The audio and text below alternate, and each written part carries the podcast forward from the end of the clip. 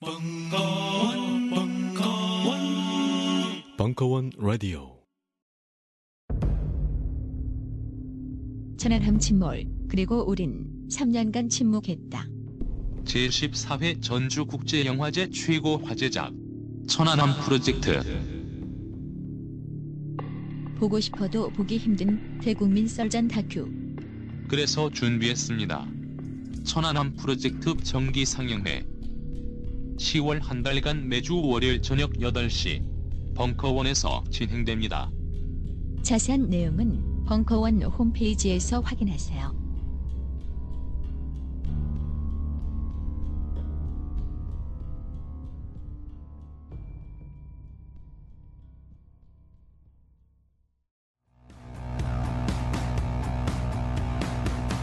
(2013년) 벙커원 부 페스티벌 이것이 진짜 도서전이다. 제2회 인문사회과 출판사들이 엄선한 책들의 향연 그리고 대한민국 대표 석학들의 2박 3일 릴레이 특강 강수돌, 김수행, 이정우, 김동춘, 오강남, 김희준, 정태현 사회, 경제, 역사, 철학, 과학, 종교 각 분야의 대가들이 여러분을 만나러 옵니다. 청춘이 묻고 석학이 답하고 출판사가 북돋는 이것이 진짜 도서전이다. 제2회 2013년 10월 11일 금요일부터 13일 일요일까지 자세한 내용은 벙커원 홈페이지를 참고하세요. 벙커원 특강은 평산네이처 아로니아진, 주식회사 사이들의 소다 스파클, 아틱폭스 플라즈마 치약, 주식회사 이소닉 볼펜형 녹음기 PCM007과 함께합니다. 음악 평론가 강헌의 전복과 반전의 순간 두 번째 시간 청년 문화의 바람이 불어오다. 통기타 혁명과 그룹 사운드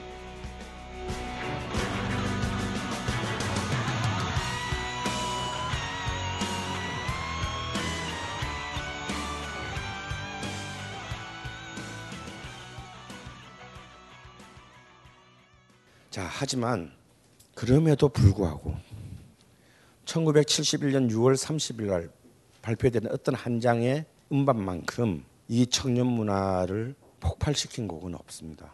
그냥 놀라운 사실은 이 71년 6월 30일 날 발표된 음반은 단 3천 장도 팔리지 않았다라는 거예요. 그러니까 시장에서는 철저히 사망한 음반임에도 불구하고 이 노래는 그로부터 굉장히 오랜 생명을 가지게 되고 이 70대 청년 문화의 상징이 됩니다. 이것은 아까 여러분이 이제 만났던 바로 아침 이슬이라는 노래예요. 이 노래는 당시 서울 미대 재학생이었 서양학과 재학생이었던 김민기가 만들고 그리고 서강대 사학과 1학년 이제 갓 새내기였던 양희연이 그러니까 1학기도 마치기 전에 녹음해서 발표했던 곡입니다. 그래서 이제 사실 이 음반에 들어있는 이 노래는요. 사실 이 음반에는 창작곡이 세 곡인가 밖에 없고 나머지는 또 다 미국 포크 음악 번안, 번안곡이었어요. 하지만 이 아침 이슬 한 곡은 단순히 청년 문화의 어떤 한 방점을 찍었을 뿐만 아니라 한국 대중음악 역사 자체를 정말 바꾸게 되는 명곡이 됩니다. 그리고 이 곡은 오랫동안 금지가 되죠. 금지가 되었다가 87년 시민항쟁 때 시청 앞 거리에 놓은 시민들이요 부를 같이 부를 수 있는 노래가 딱 두 곡밖에 없었어요. 학생도 나오고 셀러리맨도 넥타이맨 셀러리맨도 나오고 지나가던 아줌마도 나섰는데 이들이 다 모여서 부를 수 있는 노래는 딱 두 곡밖에 없었어요. 하나는 애국가 그리고 나머지 한 곡은 아침 이슬이었습니다. 그리고 그 연세대 학생대 이한열이 사망한 이한열의 장례식에 100만 명의 시민이 신촌 로타리에서부터 시청 강연을 꽉 채웠는데요. 와 저는 그때 그 자리에 있었는데 제일 감동적인 게 뭐냐면 신촌 로타리에서부터 시청까지를 가득 키운 시민들이 이제 이한열의 운구를 가지고 천천히 걸어가는데 끝없이 아침 이슬을 부르면서 갔어요. 왜냐하면 거리가 너무 내가 동시에 같이 노래를 부른다는 게 불가능하잖아. 그러니까 여기 내가 중앙 이대 앞에 있는 육교에 올라가서 이렇게 보니까 무슨 아침 이슬이 돌림 노래처럼 쫙저 멀리서부터 내 발 밑에서 저또저 반대편 멀리까지 끊임없이 아침 이슬이 이어지고 이어지고 이어지고 이어지고 이어지면서 그 거리를 채운 기억이 아직도 생생해요. 그리고 이 곡을 만든 김민기는 그해 10월 21일 날 자신의 또 솔로 앨범을 발표합니다. 바로 이제 아까 봤던 또 그 사진인데요. 이 앨범은 한국 대중음악 사상 최초의 싱어송라이터 앨범이 돼요. 이 앨범에도 자, 김민기의 목소리로 부른 아침 이슬이 담겨 있어요. 그래서 제가 여러분들께 두 버전을 다 보내드렸을 거예요. 그 두 버전은 완전히 다릅니다. 편곡도 다르고요. 물론 보컬은 남자 여자니까 당연히 다르고 김민기의 아침 이슬입니다. 긴 방시 세우고 풀잎마다 맺힌 진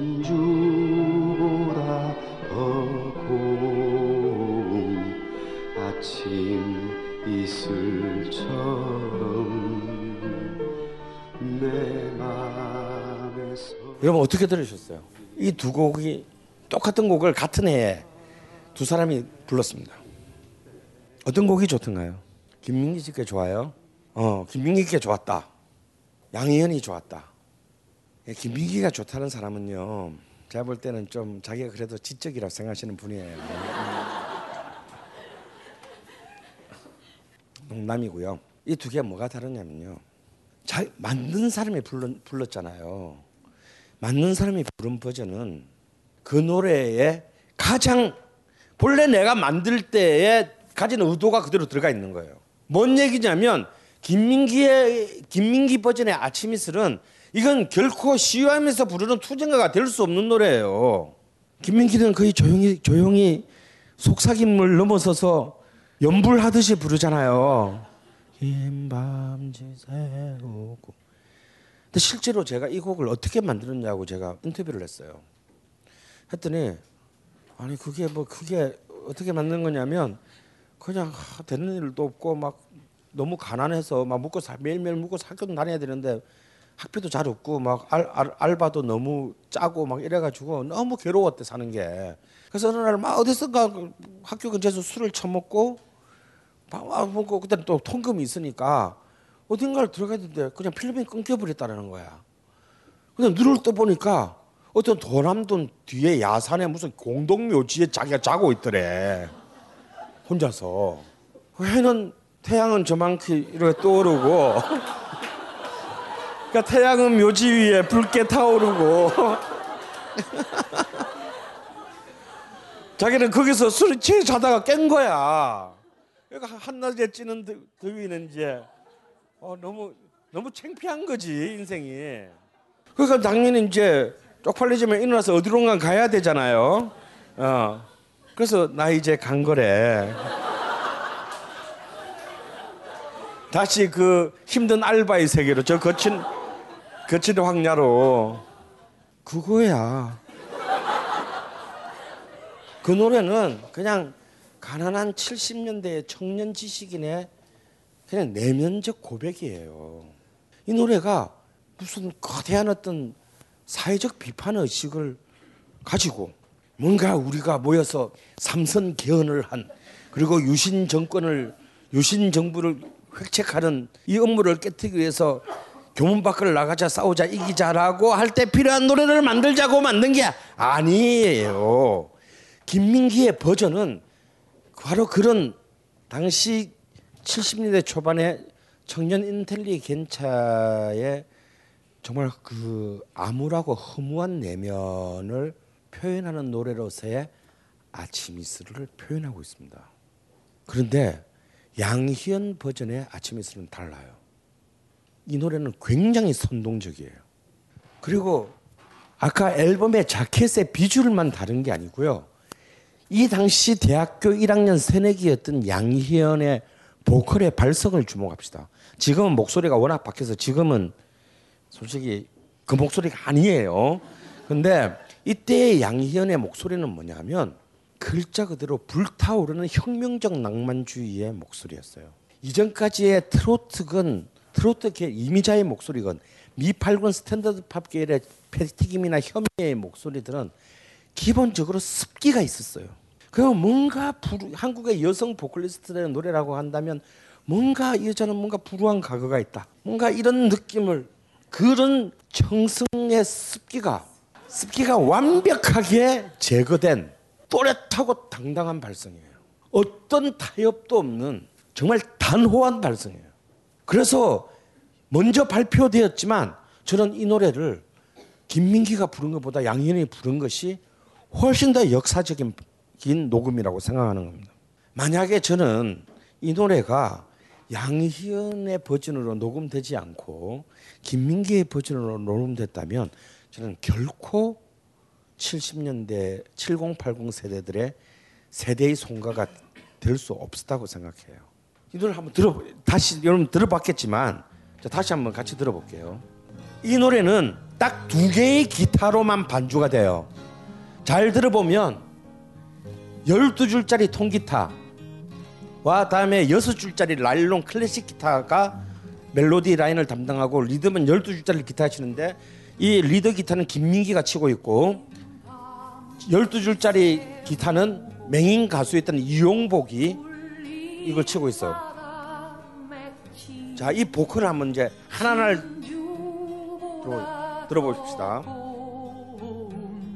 아침 이슬처럼 내 맘의 서름이 기본적으로 양현의 발성에는 여성 보컬리스트 특유의 비브라토가 없어요. 네. 굉장히 이건 이제 전문 용어로 실러버리라고 하는데 한음을 한음만 내요. 태양은 묘지 이제 술, 이제 술 취해서 깬 거예요 이제.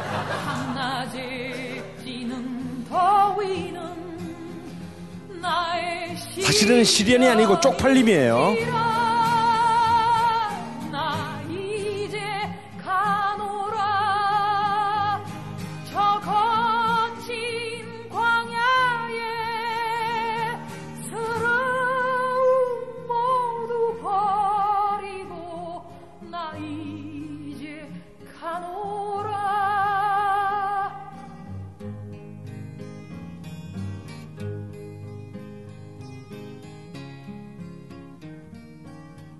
후렴 부분만 반복되고 끝나.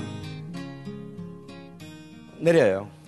이 노래의 구조를 음악적으로 조금 한번 오늘은 좀 분석을 해보면 이 노래가 왜 7080 세대의 노래가 되었지만 시장에서는 3천 장도 안 팔렸나를 증명할 수 있어요.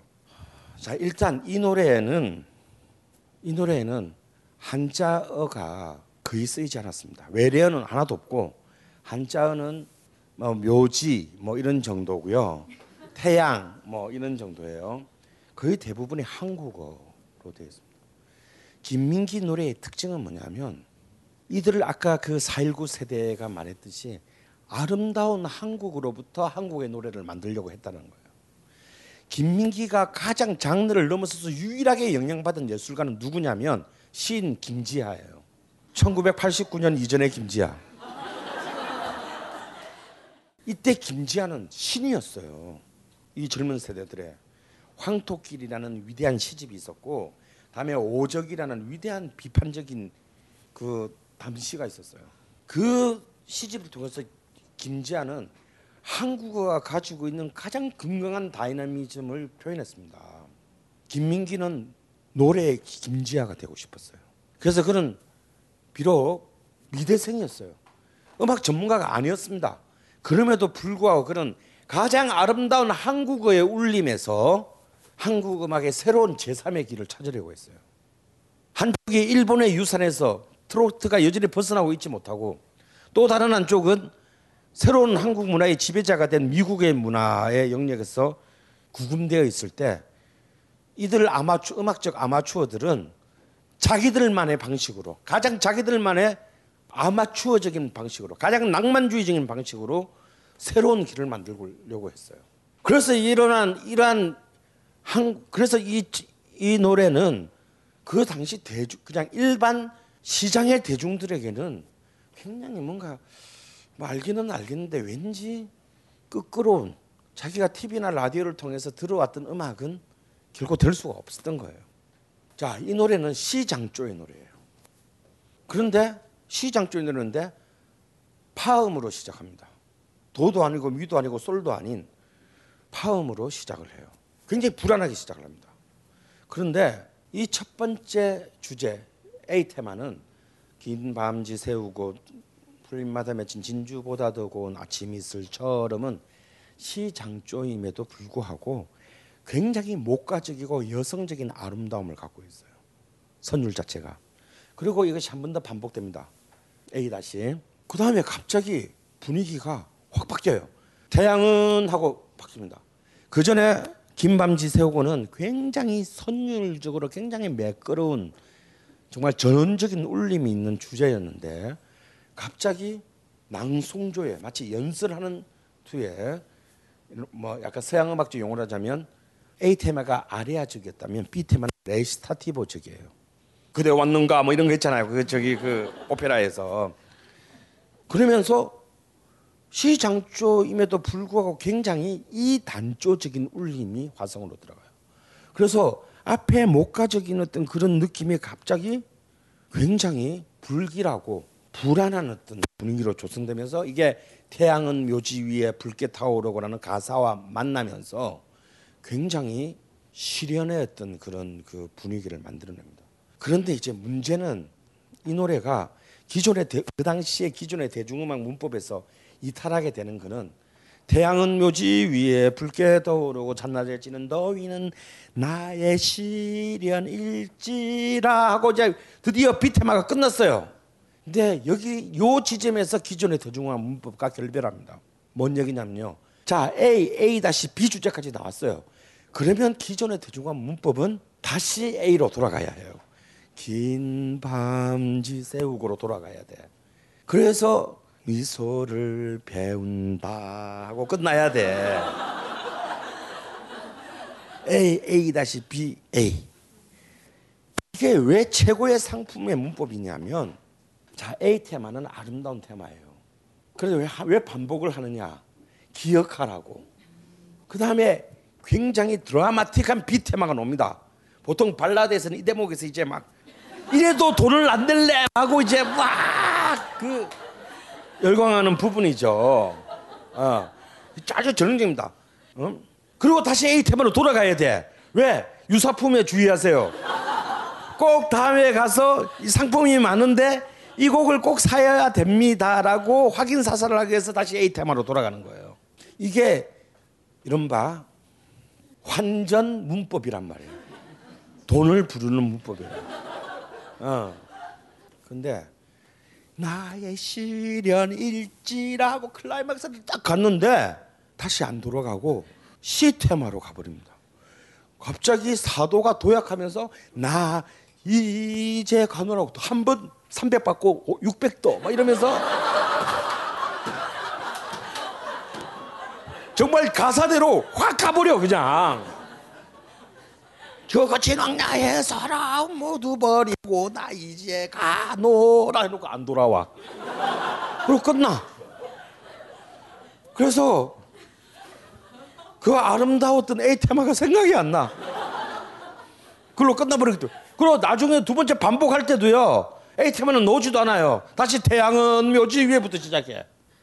이거는 상품의 가치가 없어요. 당시의 감각으로는. 그런데 뭔가 현실과는 끝없이 타협해야 되는 선민 집단의 일원이면서 또 기존의 기득권 권력의 이런 비민주적인 전행에 대해서는 새로운 어떤 비판적이고 대안적인 그런 길을 모색해야 했던 이 혁명적 낭만주의 자식들에게는 이 대책 없는 시로의 도약 이게 낭만주의예요. 혁명은요 낭만으로 되는 게 아니야. 다시 A로 돌아와서 현금을 챙겨야 돼요. 권력을 정치해야 됩니다. 그런데 이 노래는 다시 돌아 현실로 돌아오지 않아요. 정말 가장 낭만 낭만적인 초월의 지평으로 날아가 버립니다. 이것이 이 70년대의 청년 문화의 혁명적 낭만주의의 감수성과 이 구조가 너무 딱 들어맞았어요. 그래서 이 노래는 음반으로 매체에서는 나오지도 않았고 음반으로 팔리지도 않았지만 이 노래가 대학가에서 입에서 입으로 갈 때는 무엇인지는 모르지만 뭔가 이건 내 나의 내면을 대변하고 있다라고 생각을 했어요. 그러다 보니까 정신 차려 보니 대모를 하러 학교 문 밖을 나가는데 자기도 모르게 이 노래를 부르면서 나가고 있었던 거예요. 김민기는 아무 죄가 없습니다. 김민기는 그저 술을 먹고 그냥 동네 공동묘지에서 잤을 뿐이에요. 그리고 일어나서 쪽팔려서 이 곡을 썼을 뿐이에요. 그리고 정말 이 곡도 자기는 너무나 착하게 불렀어요. 자기 자기 본래 이 노래의 의도대로. 근데 양희은은 이 노래를 다르게 해석했습니다. 그리고 양희은과 그의 도- 같은 시대의 사람, 같은 젊은이들은 김민기의 의도와 다르게 이 노래를 자기 속에 내면화시켰어요. 그리고 이 노래는 바로 이들 세대의 노래가 되었습니다. 이 노래가 처음부터 금지곡이었던 것은 아닙니다. 놀라운 얘기를 하나 해드리면요. 이 노래는 처음 발표됐을 때 상까지 받았어요. 서울시 문화상을 받았습니다. 아름다운 노랫말상 받았습니다. 근데 이 노래가 72년 이제 드디어 유- 이제 완전 한국 민주주의의 종언을 얘기하는 유신 헌법이 발효되면서 대학가의 시위가 격화됐을 때 대학생들이 이 노래를 부르면서 학교 문 밖을 나오기 시작했습니다. 그래서 이 노래는 금주곡 판정을 이때 못해요. 왠 상까지 줬는데 그냥 방송에서 알아서 조용히 야 틀지 마 틀지 마 틀지 마. 하고 75년 이제 드디어 이제 긴급 조치 구호 시대 이제 막 아주 막갑한 시대 갔을 때야 금지를 시키는데 그때 2천 몇백 곡을 동시에 금지시키거든요. 금지시키는데 모든 금지를 시킬 때는요 사유가 있어야 돼. 응? 아까 봤잖아요, 뭐 거짓말이야. 71년에 최고의 최고 히트곡이었습니다. 근데 4년 뒤에 금지를 시켜. 그럼 사회 불신감 조장 뭐 이런 거. 어. 그리고 이제 막 이런 것도 있었어요. 뭐 이루어질 수 없는 사랑 금지시켰는데요. 그 금지 사유가 뭔지 아세요? 2절 가사가 뭐냐면 밤새워 하얀 길을 나 혼자 걸었었다 이렇게 나 시작해요. 근데 12시부터 4시까지는 통금이잖아. 어떻게 밤새워 하얀 길을 걸을 수 있어? 불가능해 그건. 그래서 사회 통념 위반이에요 이런 게. 그다음에 진짜 골 때리는 것도 있어요. 길가에 앉아서라는 김세한 노래가 있어요. 금지됩니다. 근데 하- 정말 착한 노래예요. 가방을 둘러면 그 어깨가 아름다워 옆모습 보면서 정신없이 걷는데 뭐 활짝 핀 웃음이 내 발걸음 가볍게 뭐죠 길가에 앉아서 얼굴 마주 보며 지나가는 사람들 우리를 쳐다보는 이런 거거든요 금지됩니다 산업 의욕 저하에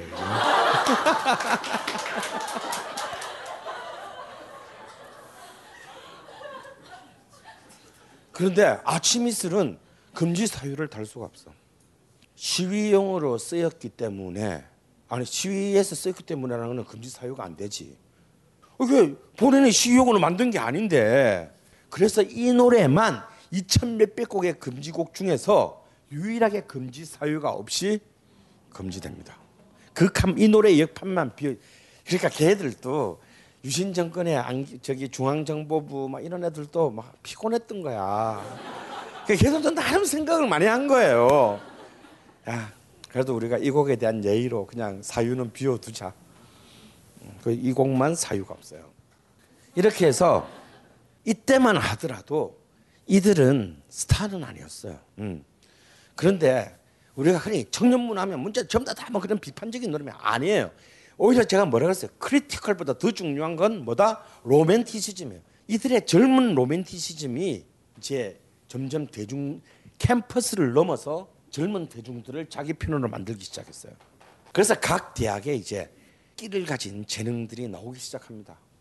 예를 들어서 뭐 서강대에서 양인이 나왔다면 성균관 대학에서는 서유석이 나옵니다. 연세대학에서는 윤영주가 이미 있었고 홍익대학에서는 이장희가 나와요. 그리고 경희대학에서는 김세환이 나옵니다. 이렇게 해서 이제 각 캠퍼스에 그 동네 스타들이 그리고 이제 서울 농대에서는 이수만이 등장합니다. 음. 그럼 이수만이 그 당시 굉장한 스타였어요. 예. 그래서 이들은 이제 비록 대학 출신은 아니나 이들과 동급으로 치부되었던 트윈폴리오의 송창식과 더불어 이제 차트를 당시 나중에 국회의원도 하게 되는 MBC의 변웅전 아나운서가 진행하는 금주의 인기 가요의 이제 차트를 장악하기 시작합니다. 이것이 이제 73년이에요. 이때 이제 김정호의 하얀 나비, 이장희의 그 건너, 송창식의 한 번쯤 이 모든 노래들이 드디어 차트 1위를 접수하면서 더 이상 이제 아마추어들의 대학가의 노래가 아니라 이제 전국적인 영향력을 가진 노래로 발전하게 돼요. 그래서 이제 드디어 캠퍼스의 스타들이 이제 글자 그대로 스타덤에 오르면서 단 3년 만에 아침 이슬이 나온 지 단 3년 만에 74년이 되면 이 청년 문화가 이제 기존의 어른들의 문화였던 트로트와 스탠더드 팝을 완전히 무찌르고 대중문화의 주류를 장악합니다. 무서운 일이었어요. 그런데 바로 이때는 뭐냐? 이제는 3공화국도 아니고 제4공화국 스슬프른 영구 집권이 열린 시대가 열린 유신 정권 시대였어요. 근데 이때 유신 정권이 잘 나가면 상관이 없는데 이때 유신 정권이 굉장한 위기, 경제적, 정치적 위기에 빠지기 시작했어요. 왜냐하면 박정희를 지지했던 정당성은 뭐였냐면 잘 살아 보세요였잖아요. 어? 그래서 막 그래서 박정희는 그런 게 있었죠. 적어도 내 3차 경제개발 5년 계획이 끝날 때까지는 내 손으로 쇼부를 내야 되겠다. 그러니까 박정희가 바로 이제 바로 이때 한대수가 바로 그 등장할 때 경부 고속도로를 깔기 시작했고 69년에 70년도에 2년 만 2년도 안 돼서 경부 고속도로를 개통하거든요.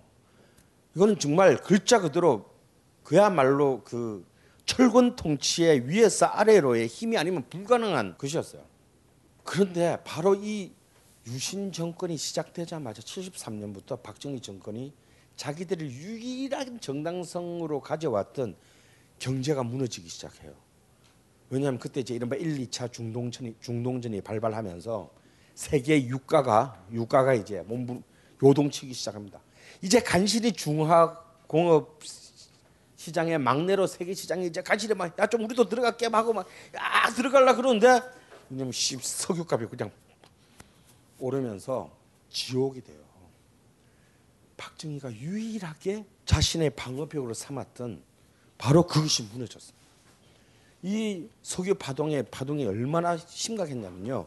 당시에 음반 LP 있잖아요. LP는 재료가 염화 비닐 석유에서 만드는 거예요. 음반 시장이 얼어붙어요. 재료값이 상승하는 바람에 판을 사람들이 못 찍어내. 음반 시장이 흔들릴 정도로 모든 전 산업에 여파하면서 박정희 정권이 이제 드디어 정치적인 코너로 이미 73년부터 몰려가기 시작해서 몰려가기 시작했고 박정희 정권의 이 일방 통일에 반대하는 이른바 대학가를 중심으로 한 시위들이 격화되기 시작했습니다. 그래서 박정희 정부는 드디어 빼서는 안 될 칼을 빼어들죠. 바로 긴급 조치 1호부터 9호까지를 발효하면서 사실상의 계엄령으로 갑니다. 그래서 이제 여러분이 잘 아는 이제 수많은 이제 정치 사범들을 이제 양산하고 사형시키고 끔찍한 이제 군부 통치의 이제 그 반민주성을 노골적으로 드러내기 시작하는 게 74년 여름부터예요. 이때 이제 이것이 이제 극도로 달하게 되는 것이 언제냐면 이 바로 이제 철권 통치가 시작되던 해에 이제 한국 이 청년 문화가 역시 다시 말해서 기존의 권위적인 세대의 권력이 이, 시, 이 식민지 세대의 권력이 도전받고 있는 바로 이 시점에 청년 문화는 세상을 장악합니다. 그 장악의 가장 상징적인 사건이 바로 이 74년에 나오는데 그 사건의 이름은 별들의 고향이에요. 여러분 별들의 고향 그 부분에서 제가 보내드린 클립 보셨나요? 음. 거기 거기 진짜 명장면 있어요. 경아가 그 왜 술집에서 이렇게 자기를 또 이렇게 막 꼬시는 이상한 술집 남자한테서 이렇게 뭐 얘기하다가 우물쭈물한테 노래를 부르기 시작해. 그죠? 나는 19살이에요. 그것도 다 금지곡 됩니다. 근데 그 노래를 부르는데 그 술집에서 자기가 마치 노래를 실제로 부르는 것처럼 해서 사람들이 막 이렇게 보는데 이게 점점 노래가 진행하는데 이게 뮤직비디오처럼 바뀌어가. 어, 당시에서 놀라운 그 테크닉이었어요. 근데 이 별들의 고향이 개봉되는데요. 이 별들의 고향은 이장호 감독의 데뷔작이었어요. 이장호 감독이 청년문화 세대예요. 이장호 감독은 60년대 한국영화 주- 중흥기를 이끈 신상옥 감독의 조감독 출신이에요. 이, 이, 이 영화는 신상옥 시대의 모든 기록을 깨뜨리면서 한국 영화사의 흥행 기록을 새로 쓰는 최고의 작품입니다. 그런데 이게 너무나 상징적인 게 신상옥의 조감독 출신이 드디어 데뷔작으로 신상옥이 가지고 있었던 모든 기록을 깨뜨리게 되는 거예요. 그런데 이 영화의 감독도 홍익대학 출신의 청년문화 세대인 이장호였고 이 영화의 원작도 청년문화 세대인 연세대 출신의 최고의 젊은 작가였던 최인호의 원작이었고 이, 이 영화에 있는 OST에만 히트한 곡이 다섯 곡이에요. 나 그대에게 모두 드리리. 휘파람을 부세요. 한 잔의 추억. 나는 열아홉 살이에요. 아, 그 한곡 더 있는데. 쉽게 말해서 넘버원 히트곡이 이 영화 한 편의 OST에 다섯 곡이 나와요. 이 곡을 만든 사람은 이장희였습니다. 원작과 음악과 감독이 한국 영화 산업의 모든 기록을 깨뜨려요. 갑자기 이 영화 터지면서 이제 기성세대들도 야 지금 뭔가 분위기 안 좋아. 어 분위기가 안 좋은 거야. 그리고 드디어 문화의 권력이 새로운 자신들에게 가장 정치적으로 적대적인 세력에게 넘어가고 있다는 것을 느끼게 돼요. 그리고 이제 드디어 가장 비극의 분서경류의 시대가 되는 이듬해인 1975년에 고 하길종 감독의 바보들의 행진이 이거는 아주 내놓고 내놓고 대학생들을 주인공으로 만들었어요. 여기에 주연 배우들은 전부 대학생 아마추어들이었어요. 그런데 이 영화가 또 완전 초 대박 화제작이 되는데 그래서 이 영화는 살인적인 가이질을 해가지고 도저히 영화 내용이 뭔지 알기 연결이 안 될 정도로 가이질을 해버려요. 그런데도 사람들은 다 행간의 의미를 다 읽으며 극장에 갔는데 이 영화에서도 넘버원 히트곡이 세 곡이 나와요. 이 영화의 OST는 누가 맡았냐? 송창식이 맡았습니다. 그래서 왜 불러라는 노래로 당시 벼릉전에 금주의 인기 가요에서 10주간 1위를 기록합니다. 그리고 고래 사냥이 나오고 맨 마지막 신에서 날이 갈수록 이라는 노래가 나와요. 그렇게 해서 이제 이 두 영화는 이제 아 단순히 음악 이미자의 시대 남진의 시대가 끝나는 것뿐만 아니라 신상옥의 시대가 끝나 끝나고 새로운 세대의 시대가 영화에서도 시작된다는 것을 보여줬고 그리고 이들 작품의 공통점은 전부 작가부터 음악까지가 다 다 이 세대들이 이제 앞에 다른 기존의 어떤 스탭들 윗세대들의 도움 없이 새로운 젊은 세대들에 의해서 다 만들어졌다는 공통점을 갖고 있어요. 그런데 이렇게 해서 이제 청년 문화 세대들은 주류를 장악했습니다. 최고의 스타는 역시 김세환이었어요. 지금은 그냥 뭐랄까 음, 동안의 옛날 가수였다는데 잘 모르겠던 아저씨 뭐 이런데 김세환은요 74년에서 75년 사이에 무려 다섯 곡의 연속 넘버원 히트곡을 터뜨릴 정도로 일단 그 당시에 그 젊은 캠퍼스 주니어 스타 출신으로서는 가장 아름다운 외모를 갖고 있었고 가장 솜사탕과 같은 목소리를 갖고 있었어요. 달콤했어요 한마디로 스윗했어요. 그래서 이 음악이 가장 엄청난 이제 차트를 다 점령하고 있었는데 이, 드디어 이제 이들에게 새로운 이제 그 암흑기가 오게 됩니다. 75년 4월달에 드디어 긴급 조치 9호가 발효되는데 이 긴급 조치 9호는 사실상 계엄령이에요 내용. 그러니까 쉽게 말해서 정부에 대해서는 입 다물고 있어 이거거든. 까분 놈은 다 죽여버려 이겁니다. 딴지 마켓에서 가장 많이 팔린 휴대복 히트 상품 최강의 가성비 나노 금칠 소리 초강력 효능의 플라즈마 치약과 함께 돌아왔습니다. 그냥 치약이 아닙니다. 시린이와 잇몸 질환에 탁월한 효능이 있는 나노 플라즈마 치약을 이번에도 역시 오직 딴지마켓에서만 은하계 최저가로 판매합니다. 그냥 은하계 최저가가 아닙니다. 판매가 대비 무려 75% 할인된 초특급 가격대로 상품 거기다 무료 배송까지 으아 마치 야동과도 같은 충격적 가격 노출을 딴지마켓에서 지금 바로 확인하세요. 딴지마켓의 은하계 최저가 시리즈 제5탄. 주식회사 이소닉의 PCM007 4기가 내장 볼펜형 녹음기 정품이 마침내 딴지마켓에 입점했습니다. SBS 신사의 품격 청담동 앨리스의 주인공들이 인생을 기록하던 바로 그 아이템. 딴지일보 죽지 않는 돌고래 기자가 즐겨 사용했던 바로 그 잠입 취재 장비. 최첨단 리니어 PCM 원음 무손실 녹음 방식을 적용한 최상의 선명 음질 소리가 들릴 때만 녹음할 수 있는 초정밀 감지 기능과 4GB USB 메모리 기능, MP3 재생 기능까지 이 모든 기능이 탑재된 볼펜형 녹음기를 압도적 최저가에 딴지마켓에서 만나보실 수 있습니다.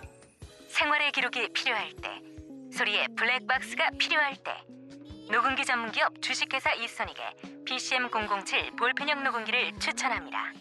근데 이 긴급 조치 구호가 나기 전 74년 10월 달에 드디어 이때까지 밴드로서는 한 번도 성공한 적이 없는 신중현이 이제 36살이었어요 이미.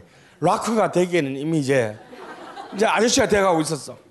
그래서 신중현은 최고의 프로듀서기 때문에 당연히 최고의 회사였던 지구 레코드에 소속됐었는데 근데 지구 레코드 돌아가신 임 회장한테 직접 들었어요.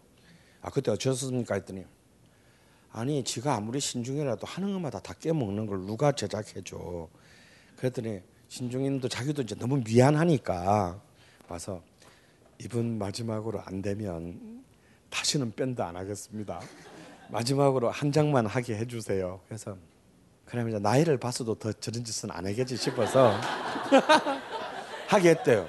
그러면서 판을 딱 갖고 왔는데 이 그룹 제목이 엽전들이야 자, 여러분. 아까 내가 신중현의 밴드 얘기를 쭉 다 했어요. 에드포, 액션스, Donkeys, Questions, Golden Grapes, The Men, 엽전들. 뭐가 달라요? 드디어 한글이 돼. 이들 밴드 이름 다 영어였어. 근데 처음으로 한글 이름의 밴드가 등장했는데 문제는 이 말 뜻이에요. 저 말이 무슨 말인지 아세요? 이 말을 아시는 분은 최소한 65년 이전 출생자들이에요. 66년생부터는 이 말을 몰라. 여러분 저 엽전들이라는 말은요 굉장히 안 좋은 말이에요. 그래서 신중현 선생한테 제가 인터뷰를 네 번을 했어요 공식적으로만. 엽전들 솔직히 무슨 뜻으로 그렇게 말씀을 지었어야 돼. 근데 신중현 선생님은 참 인터뷰하기 안 좋은 분이야. 왜냐하면 절대 속내를 드러내지 않고 자꾸 옛날을 미화하려고만 해. 그거 이렇게 제가 같은 또래가 아니니까 내가 막 은까 가지고 에이 씨발 아니잖아 뭐 이럴 수가 없잖아요. 그냥 아니 내가 다 아는데 뭐그왜 그러죠 막 그때 무슨 대원가 호텔에서 내가 누구랑 잤는지 아는데 막 그럴 수는 없잖아. 아 네 그러지. 아 그러셨어요. 뭐, 그런 뜻이었습니까? 뭐 이래야 되지. 공식적으로 신중현 선생의 반응은 아뭐 워낙 밴드에서 돈도 안 되고 그래서 어떻게 이번 밴드는 돈이라도 좀 벌어보자라는 생각에 엽전 어 이라고 지었다. 내가 순 다 뻥이야. 뻥이 내가 볼 땐 뻥이에요. 근데 이 엽전이라면 방금 우리 71년생 선생님이 한 말 들었죠. 굉장히 안 좋은 말이에요. 이거는 우리 나 우리 혹은 우리 민족을 굉장히 비하해서 부른 말. 그래서 이거 사실은 굉장히 자기 파괴적인 말입니다. 그래서 뭐 아 조선 엽전들은 안 돼. 뭐 조선일대 하는 짓이 다 그렇지 뭐. 본래 엽전들이 그래. 이게 한국 민족을 비하하는 말이야. 그러니까 여러분 한번 생각해 보세요. 자기가 뭔 일을 하려고 혹은 내가 결혼해서 자식을 낳는데 개새끼라고 지은 거랑 똑같은 거야. 그 여기에는 어떤 자기 모멸감이 숨어 있냐면 아 씨발 내가 이때까지 이렇게 하는데도 니들 씨발 진짜 한 번도 안 들어주냐?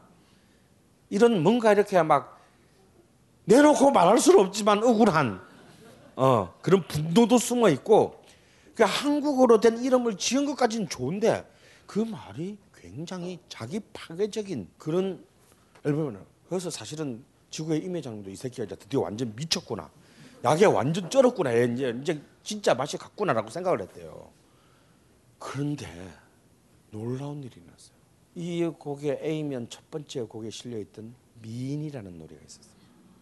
이 미인은 3분 1초예요. 러닝 타임이.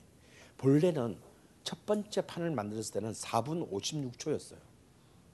4분 56초면 PD가 안 틀어줍니다. 길어서. 그래서 야 이거 너무 길어. 3분으로 맞춰. 그래서 시바시바 그러면서 다시 정확하게 3분 1초로만 끊어온 거야. 근데 내가 4분 56초짜리 원곡도 들어봤거든요. 근데 그거 그대로 나왔으면 절대 성공 못했어요.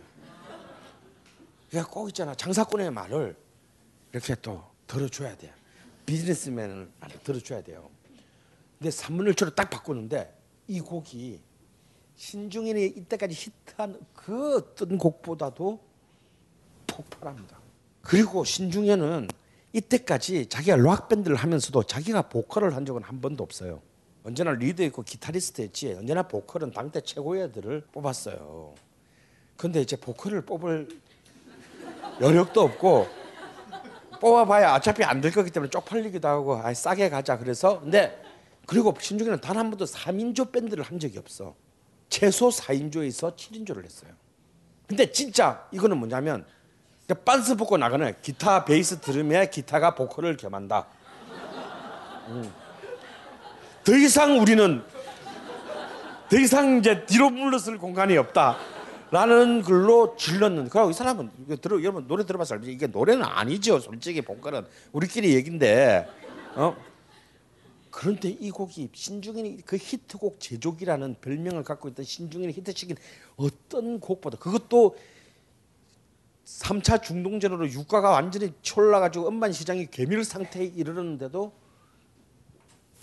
거의 74년 겨울부터 75년 봄까지 한국 사회를 뒤흔드는 곡이 되는데 이 곡이 그 당시 언론에 붙여준 이름이 뭐냐면 3천만의 애창곡이었어요. 이 곡은 명백히 락 음악입니다. 그런데 미취학 아동부터 예, 미취학 아동부터 어, 은퇴 노인에 이르기까지 모두가 이 곡을 자기 친의 세대의 곡이라고 생각하고 온 동네 방네에서 이 노래를 불렀어요. 자 그런데 이렇게 해서 신중이는 정말 자기 생애에 걸머졌던 최고의 저주였던 락 밴드에 대한 저주를 드디어 이 앨범으로 풀 수가 있게 됐어요. 근데 말이에요. 이 앨범은 미인만 생각하시면 안 되는 게 미인과 더불어 이 곡에는 나머지 아홉 총 10곡으로 이루어지는데요. 이 10곡 모두 10곡 중에서 제가 여러분들 세 곡을 보내 드렸을 거예요. 나는 몰라와 나는 너를 사랑해라는 걸 보내 드렸을 거예요. 그래서 여러분 들어보셨어요? 이 앨범은요. 굉장히 비상한 실험성으로 가득 찬 앨범이에요. 이거는 정상적으로 만들어진 판이 아니야. 예. 미인도요. 사실은 자세히 들어보면 이거는 이거는 굉장히 무시무시한 내용이 안에 담겨 있어요. 그리고 신중현이 한국 락 음악의 아버지가 되는 순간이에요. 신중현이 한국 락 음악의 아버지라고 하는 것은 신중현이 단지 신대철의 아버지이기 때문이 아니에요. 그 비밀이 이 앨범 안에 그리고 작게는 이 한 곡 안에 들어 있습니다. 이 곡은 그냥 단순히 대중적으로 히트한 최초의 한국 락 밴드의 음악이 아니에요. 이 노래 안에는 김민기가 갔던 길 가는 다른 또 다른 새로운 독립의 길이 숨어 있어요. 우리를 지배했던 구식민지 시대의 일본의 문법과 그 이후에 새로운 지배자로 등장한 신식민지의 미국의 문법으로부터 독립하고자 하는 변방의 가난하고 남루한 뮤지션의 독립선언이 숨어 있습니다. 서울대학을 다녔던 김민기는 굉장히 지적인 방법으로 그 길에 이루고자 했어요. 하지만 중학교 중퇴자인 신중현은 대학생들과는 아마추어 대학생들과는 다른 진정한 프로페셔널만이 갈 수 있는 길로 이 두 제국주의 문법으로부터 독립하고자 했습니다. 자, 이 곡을 자, 이 곡은 들어보는데 제가 미리 지침을 주겠어요. 이 곡은 우리가 흔히 락 음악에서 하는 riff라고 하죠. 주요 선율 동기가 있습니다. 여러분들 잘 아는 땅다당 땅띵 다다다다당 다다당 땅 다다다당 땅 이게 이걸로 이 곡이 이루어져 있어요. 이 riff를 계속 따라가서 이 riff가 도대체 어떤 느낌으로 여러분한테 오는가를 한번 마음속으로 정리해 보세요. 두 번째, 이 곡은 사박자 8비트라는 전형적인 락 밴드의 패, 리듬 패턴 위에 있어요. 그런데 우리가 아는 락 밴드의 리듬 패턴하고 뭔가가 달라요. 똑같은 사박자 8비트인데 미국의 사박자 8비트의 락 밴드의 편성과 뭔가 다릅니다. 뭐가 다른지를 한번 추적해 보세요. 다음 세 번째, 이 곡은 중간에 굉장히 짧지만 간주가 나와요. 그 간주에서 신중현의 기타 솔로를 유심히 들어보고 이것이 무엇을 얘기, 우리에게 얘기하고자 하는지를 한번 정리해 보세요.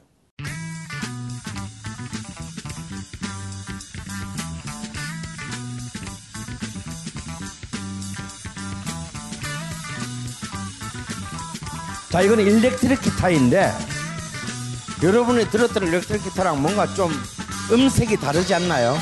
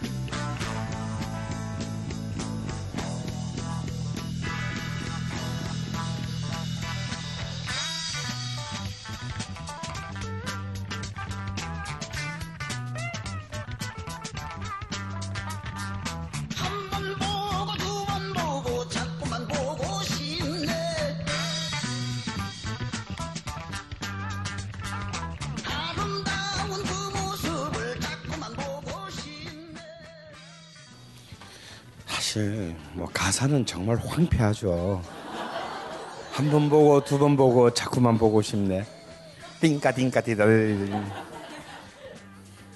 이 노래의 구조는 아까 아침 이슬대로 하면 전형적인 A A B라는 블루스의 패턴입니다. 다시 A로도 안 가고 C로도 안 가. 그냥 A A B 모두 사랑하네 나도 사랑하네 모두 사랑하네 나도 끝. 음, 굉장히 건성으로 끝나죠. 그리고 그냥 계속 띵따 띵땅 띵따다다다당 중간에 말이 들어가 있어요. 이 노래를 끌고 가고 있는 이 멜로디 라인, 이 riff의 라인을 들으면 어떤 느낌이 듭니까? 깽가리, 어, 뭔가 떠들썩하게 이렇게 어, 장바닥에 사는 사실 깽가리는 타악기인데도 이 선율악기로 뭔가 그런 뭔가 질펀한 장바, 장, 장바닥에 그런 느낌이 들죠. 근데 근데 선율적으로는 어때요? 가야금 같아요. 그런 음색이고, 예, 오음계, 아, 이, 아, 굉장히 좀 이런 걸 원했어요, 제가. 예, 이 곡은 이 이 주 멜로디는요, 칠음계가 아니고 오음계예요. 단조, 그것도 단조 오음계예요. 그래서요, 여러분, 제가 시간은 늦었지만 여러분한테 딱 2분 만에 여러분을 뽕짝 작곡가로 만들 가는 길을 가르쳐 드릴게요. 트로트가 뭐냐면 단조 음계예요. 트로트에 쓰이는 음계는 요나누키 음계라고 해서 일본 일본식 그 음계인데요. 쉽게 말하면 단조 음계잖아. 라, 시, 도, 미, 파 다섯 개 음만 쓰는 거예요. 그러니까 여러분 혹시 집에 피아노가 있으시면 레하고 솔은 전부 빨간색으로 칠해 놓으세요. 건드리면 안 돼. 그러니까 라시도 미파만 가지고 여러분 마음대로 쳐보세요. 사박자에 맞춰서. 그러면 왠지 어디선가 들어본 듯한 음악이 나와요. 그 순간 여러분은 뽕짝 작곡가가 된 거예요. 근데 방금 여러분 들었던 이 곡의 띵따당땅 띵따당땅도 단조 온계예요.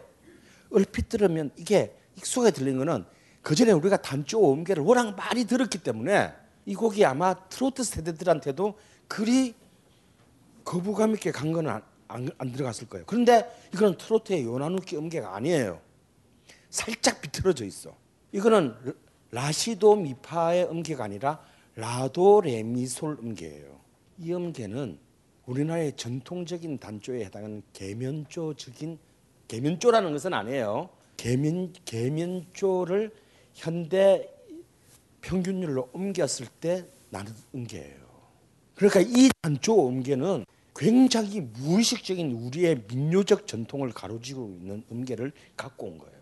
똑같은 단조 음계인데 그래서 이 중졸의 이 음악가는 미국의 도구를 가지고 한국의 전통을 전통적인 음 그렇지만 사람들에게는 잊혀졌으나 한국인들의 DNA 속에서는 무의식적으로 남아 있는 우리 전통의 계면조를 호출한 것입니다. 여러분들의 평생 우리 전통 음악 듣나요? 안 듣잖아, 솔직히. 그리고 우리나라 뭐 FM에도 편성은 되는데 새벽 4시 씨발 누가 들으라고 그거. 그런데 제가 옛날엔 지금은 안 하지만 옛날에 제가 공연 기획을 많이 했어요. 그런데 그래서 김덕수 산울놀이 피해를 락밴드 사이에 집어넣어 놓잖아요. 젊은 애들이 미쳐요. 평소에는 그렇게 안 듣다가 사실 산울놀이를 음반으로 들으면 진짜 재미없어. 근데 현장에서 들으면 미쳐요. 그건 뭐냐면 사실은 자기 몸이 나도 모르게 무의식적으로 학습돼 있기 때문이에요.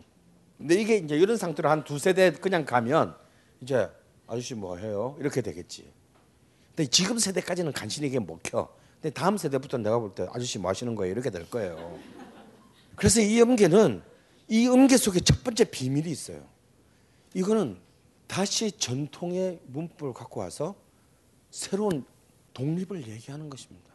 미국의 악기로 일본의 문법을 몰아냈어요. 그리고 아까 가야금이라고 누가 말씀하셨어요. 제가 중간에 간주 부분을 열심히 들어보라 그랬죠. 비록 3인조 밴드지만 녹음할 때는요. 기타는 더빙으로 했어요. 두 번 녹음했어요. 두 개, 두 개의 기타가 나와요. 하나는 여전히 이른바 distortion에 조금 걸린 전형적인 로큰롤 기타로 나오지만 갑자기 뭔가 굉장히 가녀린 기타가 하나 튀어나와요. 이거는 신중현이 악기의 앰프를 개조해가지고 일렉트릭 기타를 가야금 소리가 나게 튜닝을 한 거예요. 그러니까 그는 음색으로도 기름기 뻗어 쫙 흐르는 느끼한 미국적인 일렉트릭 기타 음이 아니라 기름기 쪽 뺀 굉장히 한국적인 미음의 일렉트릭 음을 만들어낸 거예요. 주파수를 변조해가지고. 이 3분 1초 안에는 너무나 많은 것들이 숨어 있습니다. 그 다음에 제일 중요한 비트. 여러분 이 비트 자세히 들어보셨어요? 자 비트는 드럼 파트가 결정하죠. 근데 자세히 들어보면 4박자 8비트예요. 그런데 이게 우리가 아는 짝수 번째 박자에 강세가 들어가는 락 비트하고 조금 틀려. 락은 짝 이래 돼야 되는데 이 곡은 강세가 없어요. 4박자 8비트가 땅땅땅땅땅땅땅땅땅땅땅땅 이렇게 진행돼요. 그리고 락 배트는 기본적으로 킥드럼하고 스네어를 중심으로 하는데 킥드럼하고 스네어는 별로 안 쓰고 금속적인 소리가 많이 나. 즉 심벌하고 하이햇을 굉장히 그걸로 계속 쳐요. 이 얘기는 뭐냐면 다악기는 다악기인데 꽹가리 같은 우리의 느낌이 나게 드럼 세트 중에서도 금속 세트들을 썼어요. 그리고 강세를 없애버림으로 해서 이, 8, 이 400, 4박자 8비트가 어떻게 들리게 만들었냐면 이 지금 나오는 미인의 집 리듬이에요. 여러분 작년에 왔던 각설이 죽지도 않고 또안 냈잖아. 그걸 부르면 딱 맞아요. 작년에 왔던 각설이 죽지도 않고 또 왔네. 대충 맞아. 그러니까 얘는 4, 4박자 8비트의 그것을 지키면서도 그 안에서 뭔가 다른 한국적인 느낌을 갖고 오려고 했던 겁니다. 그래서 이 곡 안에는 굉장히 많은 비밀이 숨어 있는데 이 여러분 내가 저는 연주를 할 수는 없지만요. 만약에 이 곡으로 뽕짝 작곡가가 자 이거 이거예요. 이게 엔카 그러니까 ヨナ抜き 오음계예요. 이게 계면조적 오음계. 근데 이렇게 하면 모르겠죠. 이건 사실은 그 E단조, E단조이긴 한데 이걸 갖다가 이제 A 단조로 표준화 시켜서 보면 이 곡의 riff는 라솔미레 도레미레 도 이렇게 돼요. 그죠? 라솔미레 도레미레 도라 솔라도도 도레 도라 이게 만약에 뽕짝 작곡가였으면 어떻게 작곡을 했을 거냐면 이렇게 됐을 거예요. 어? 그러니까 이렇게 하니까 똑같은 단조 음계인데 완전 다른 느낌이 나죠. 그죠? 그러니까 이 짧은 곡 하나 안에는 진짜 무시무시한 훅이 숨어 있는 거예요. 물론 그 당시 대중들은 이것을 아, 정확하게 분석하고 아, 이런 거대한 문제의식이 안에 숨어 있구나 해서 지지를 보낸 건 아니에요. 그런데 그냥 땡겼어. 락인데도 미취학 아동도 땡기고 할아버지도 땡겼어요. 가사는 미취학 아동도 충분히 이해할 만한 수준입니다. 예, 그냥 땡긴 거예요. 이 곡이 이 곡 안에서 뭔가가 끝없이 사람들을 이 노래의 자장 안으로 끌어들게 만든 거예요. 이 노래는 그 무의식을 정확하게 격발했습니다. 이 순간 신중에는 한국 락 음악의 아버지가 된 거예요. 그리고 그는 더 이상 이제 비틀즈를 모방하고 아레사 프랭클린을 모방할 필요가 없게 되는 거예요. 그러나 이 극점의 순간에 신중현은 몰락합니다. 음악가로서 최고의 완성에 도달한 그 순간 신중현은 다시는 돌아올 수 없는 길로 음악적 생명이 끝나게 돼요. 음악가로서의 신중현의 최고의 경쟁자는 박춘석도 아니고 기록윤도 아니고 김민기도 아니었습니다. 그의 최고의 경쟁자는요 박정희였어요.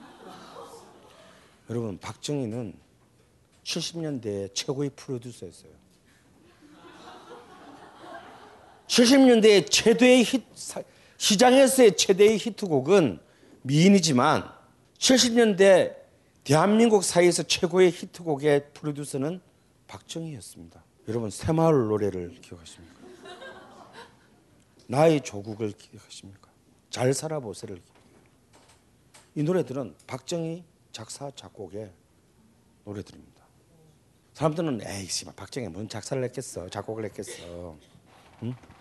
분명히 언놈이 썼는데 서울대 김희재 교수가 쓴데 그 박정희 이름으로 한 거야라고 하는 건데 저는 박정희 작곡했다고 하는데 제 모든 전 재산과 왼쪽 발톱을.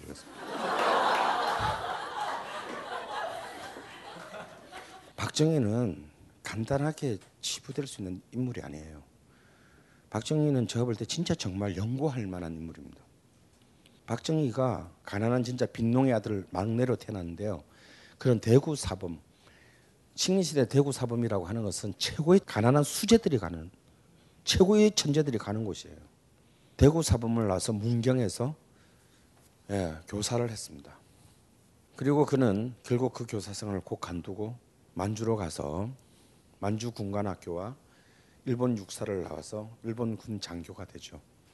근데 영원할 줄 알았던 일본 제국이 씨바 그냥 뭘 제대로 해보기 전에 가버렸습니다. 좆됐습니다. 근데 박정희의 형 박상희는 대구 인민항쟁의 지도자였고 결국 인민항쟁 중에 전사합니다. 위대한 혁명가였죠. 그래서 그는 다시 돌아와서 개가 천선을 하고 다시 대한민국 국군의 남노당 총책이 됩니다. 다시 좌익의 길로 돌아왔습니다. 그런데 시바 이게 또 남한에서 좌익이 지게 되고 여순 반란 사건에서 실패합니다. 그리고 이제 박정희는 자기 혼자 살기 위해서 모든 사람을 다 불고 밀고 하고 자기 혼자 살아놓고 자기의 모든 혁명 동료들을 처형장으로 가게 만들었죠. 그러면서도 그럼에도 불구하고 어, 이승만 정권은 그를 믿지 않았습니다. 그래서 그는 이제 뭐 한직을 돌게 되고 맨 마지막이 이제 저 부산에 있는 군수기지 사령관이었어요. 근데 박정희는 박정희의 이상은 뭐냐면 메이지 유신이었습니다. 위로부터 아래로 꽂히는 개혁이에요. 그는 어떤 의미에서 그는 혁명가였어요. 그래서 그는 그는 분명 자기 자신을 5.16 군사 혁명이라고 부를 수밖에 없는 사람입니다. 그 자기는 자기의 메이지 유신, 메이지 혁명의 모델 그대로 했거든요. 왜? 어차피 대중들은 게으르고 무식하다. 이런 자들에 의해서 세상은 진화할 수 없다. 그래서 그는 쿠데타를 일으키고 성공합니다. 그리고 권력을 잡았어요. 그러나 여기서 여러분 잊어, 잊어서는 안 되는 것은 그런 대구 사범가 일본 육사 출신이라는 거예요. 다시 말해서 문무를 겸비한 인물입니다. 그는 한편으로는 군국주의자였고 한편으로는 이른바 문화통치 문화통치 시대의 사이토 총독과 같은 인물이었어요. 그래서 그는 무엇보다도 문화가 얼마나 중요한지를 알고 있었던 첫 번째 한국의 정치가였습니다. 그가 막 첫 번째 대통령이 되었을 때 무슨 일이 났습니까?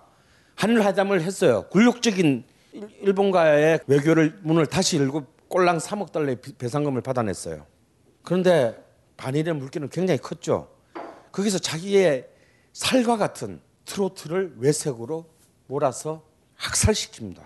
그는 동백 아가씨의 팬이었음에도 불구하고 동백 아가씨는 일본 트로트 곡을 표절한 게 아니에요. 그런데 외색이라고 몰아가지고 영구 금지시켰습니다. 왜? 자기가 살기 위해서. 그 문화적인 반동으로 인한 그 물결이 정치 쪽으로 넘어오지 않기 위해서 바로 조치를 내렸습니다. 그래서 그는 청년 문화가 문화적인 어떤 그런 권력을 잡아갈 때 이거는 굉장히 위험하다고 생각한 첫 번째 인물입니다. 그래서 그는 그게 말하는 거대한 문화의 방파제를 구축해요.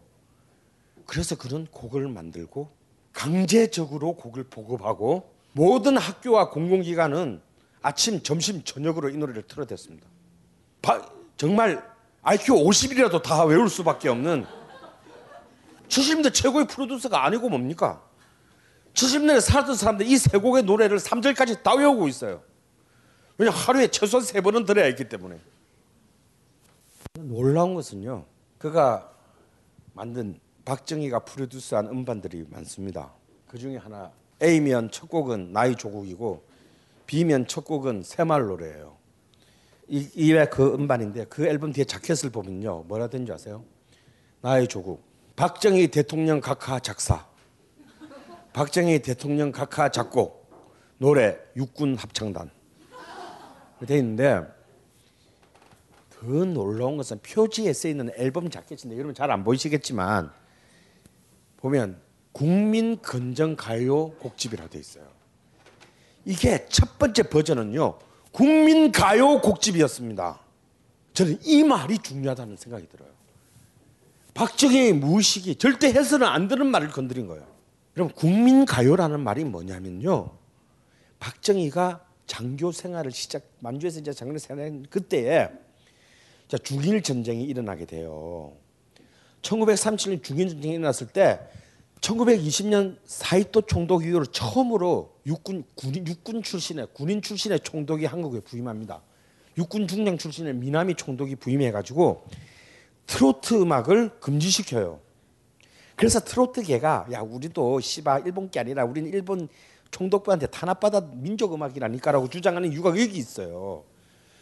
왜냐하면 나는 군인 출신이니까 군인 출신이니까 지금 우리가 대동아 공영이라는 성전을 치르고 있는데 이런 그냥 처절하고 처연한 사랑 타령이나 하고 안 된다.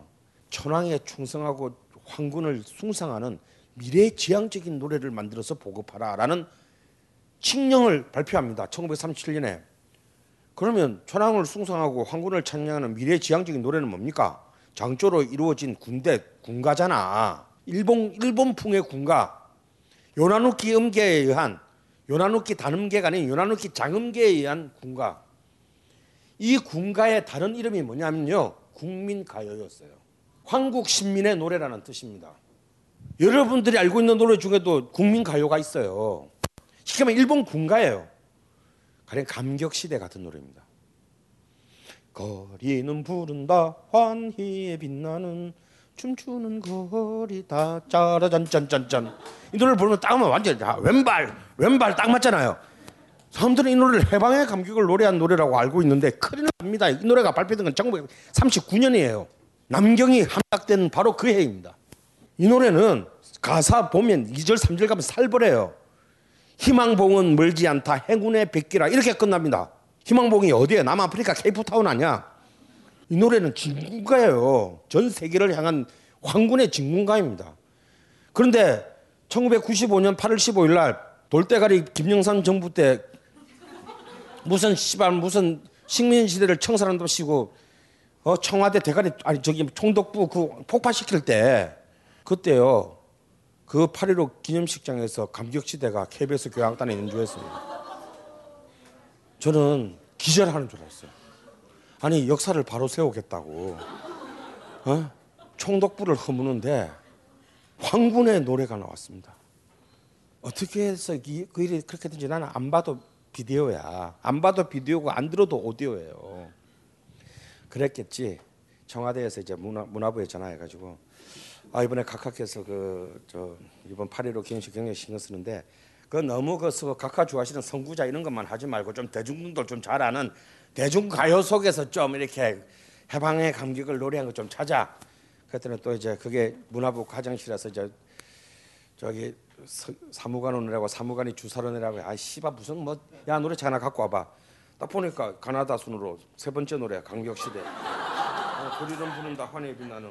이거네 그럼 이걸 야 빨리 이거 저 KBS 교향악단실 지휘자실에 팩스로 보내 그래 보냈겠지 그러면 또 씨발 KBS 교향악단 지휘자실은 그거 받아가지고 아 씨발 무슨 이런 씨발 뽕짝을 연주하는 거야 씨발 그러면서 투덜투덜 거리면서 오케스트레이션 했겠지 아무 생각도 없이 걸어 나가서 그거 연주했겠지. 그때 NHK에서 그거 일본에 생중계하고 있었어요. 만약에 혹시라도 프랑스에서 이런 일이 일어났으면 대통령 하야했을 겁니다. 아니 프랑스 독립 기념일 날 나치의 노래를 연주한 거잖아요. 그것도 국가가 공식 국가 공식 행사에서. 근데 저는 문화부 8급 공무원 하나 이 일에 책임을 지고 사퇴했다는 소리를 들어본 적이 없어요. 이 역사가 어떻게 시작됐냐? 그 무지 여러분 내가 왜 가요라고 부르면 안 되느냐? 그 가요라는 말은 우리나라 대중 가요 대중 음악을 지칭하는 말로 쓰인 말이 아니에요. 이 국민 가요라는 말이 나오기 전까지 트로트를 얘기했던 한국어는 유행가였습니다. 여러분 할머니들이 아 요새 야 요새 나오는 유행가 한 자락 해봐라 이렇게 했지 요새 나오는 가요 한번 해봐라 이런 말 안 했습니다. 그런데 가요라는 말이 등장은 국민 가요가 등장하면서 이것이 전국에 강제적으로 뿌리지기 시작하면서부터예요. 그래서 국민 가요 너무 길잖아. 그래서 국민자가 빠지고 가요가 된 거예요. 그래서 가요는 국민 가요에서 온 말입니다. 글자 그대로 노래가 노래요. 고려 가요도 안- 뭐 가요라는데 뭐 그냥 쓰면 안 돼요. 이게 아니에요. 그런데 박정희는 메이주신 미나미 총독 그, 그 연장선에 자기 철학적 노선에 있었던 사람입니다. 그래서 무의식적으로 일집에서는 국민 가요집이라고 한 거예요. 자기가 쓰러고도 그게 섬찟했던지 이 집에서는 슬쩍 건전이란 말을 가운데 붙여놓고 삼집에 가면 국민도 빠지고 건전가요가 돼요. 근데 사실은 본래 자기 무의식적으로 한 말이 진짜 맞는 거예요. 들어 진짜 국민 가요를 하고 싶었던 거야. 그래서 나의 조국, 특히 새마을 노래는 전형적인 일본 군가 요나누키 장음계에 의한 일본식 선율입니다. 가사만 한국어지. 왜냐하면 자기가 일본 제국주 시대 때 배운 일본어 일본 음악의 문법, 자기가 관농군 장교로서의 활동했을 때 수없이 불렀던 군가들. 박 박정희는 사범 대구 사범 출신이니까 기본적으로 풍금을 연주할 수 있었어요. 내 마음의 풍금. 어. 그리고 자기의 둘째 딸이 첫째 딸 말고 둘째 딸은 서울대 피아노과 출신입니다. 그래서 은영 은영인가 둘째 딸이 박근영이 아버지가 무슨 곡을 만들 때 피아노를 그걸 갖다가 이렇게 해줬다는 그런 그때 그 저기 증언도 있어요. 그래서 그는 자신에게 가장 익숙한 일본 국가적인 선율로 국민 계몽의 노래를 신중현의 아성에 도전하는 노래를 기획하고 만들고 보급한 겁니다. 그래서 신중현의 진정한 라이벌은 음악적 라이벌은 누구도 아니고 박정희였다는 거예요. 박정희는 신중현을 시기했습니다. 예술가로서. 100% 확신해요. 마치 살레르의 마음과 같았었거든요. 그, 그 애정, 애정과 정, 정오가 어떻게 발휘되느냐면요. 미니 히트가 그게 달했을 때 청와대에서 근데 이 국민가요 프로젝트에는 박정희 혼자만 한 게 아니라 수많은 클래식 하는 사람들, 음대 교수들, 대중음악 하는 사람들 나는 사실 조영남에 대해서 굉장히 실망하는 게 그런 거예요. 자기가 혼자는 뭐 세상의 모든 막 리버럴처럼 굴지만 이때 최고로 많이 동원돼서 이 최전선에서 국민 가요를 불러잡겠던 사람이 조영남입니다. 다 동원해서 했어요. 당연히 청와대에서 최고의 작곡가이자 프로듀서인 신중현에게 국민 가요를 의뢰했습니다. 그런데 신중현의 비극은 조까 그랬습니다. 나는 그것이 박정희 정권에 반대하고 명확한 정치적인 철학이 있어서 그렇다고 생각 안 해요. 그냥 그냥 아무 생각 없이 했을 거야. 말하시면 어디서 하라 그래? 뭐 이런 거 있잖아 왜? 시부 전화질이야 그냥. 뭐 그런 거. 그냥 괜히 가오 때문에 거절했어요. 근데 생각해 보세요. 이미 그때 피마스를 본 박정희 정권이 그에 대해서 아 우리가 뭘 잘못했나? 다시 예의를 갖추어서 어떻게 의뢰해 볼까? 이렇게 생각했을 것 같아요. 아 이런 씨발 족 같은 새끼를 봤나? 저 새끼 보내버려. 그러 끝난 거예요. 그 신중현도 무슨 확신범이 아니잖아. 그냥 그냥 그렇게 했는데 분위기가 이상해. 분위기 어난 갈 것 같아요. 그래서 부랴부랴 75년 그럼 아무도 아무도 아무런 연락이 없어. 부랴부랴 75년 1월 달에 이 바로 엽전들의 이집을 내요.